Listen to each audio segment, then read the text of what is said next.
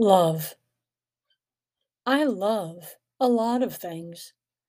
Today, as I picked the last tomatoes off the vine, I was reminded how much I love fresh fruits and vegetables.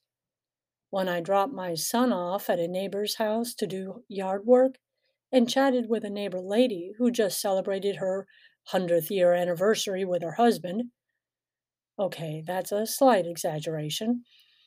I thought about sustained marital love and all the hills and valleys that kind of love must endure.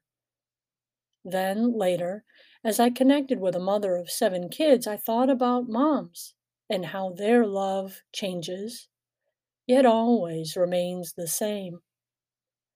I don't often realize how much I love people or things until they are on the brink of extinction or gone entirely. How human is that? As passionate beings, we associate love with physical sensations hot spiced cider, the fragrance of flowers, a glorious sunset, the music score of our favorite movie, the touch of a loved one.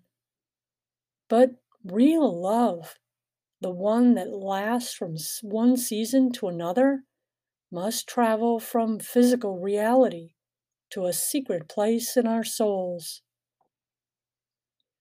Soon the garden will sleep in winter's embrace. Even the most delicious meal must come to an end. Perfume dissipates. Children grow up and move away. Friends and family pass to the other side. Some days we stand silent, alone, in the dark. But deep inside, I know that the garden, the honeysuckle blossoms, hot cocoa, homemade bread, friendly neighbors, loving parents, happy children, and the warm embrace of loving hearts still live along with the God who made them all, the one who loves me forever and always in his secret place.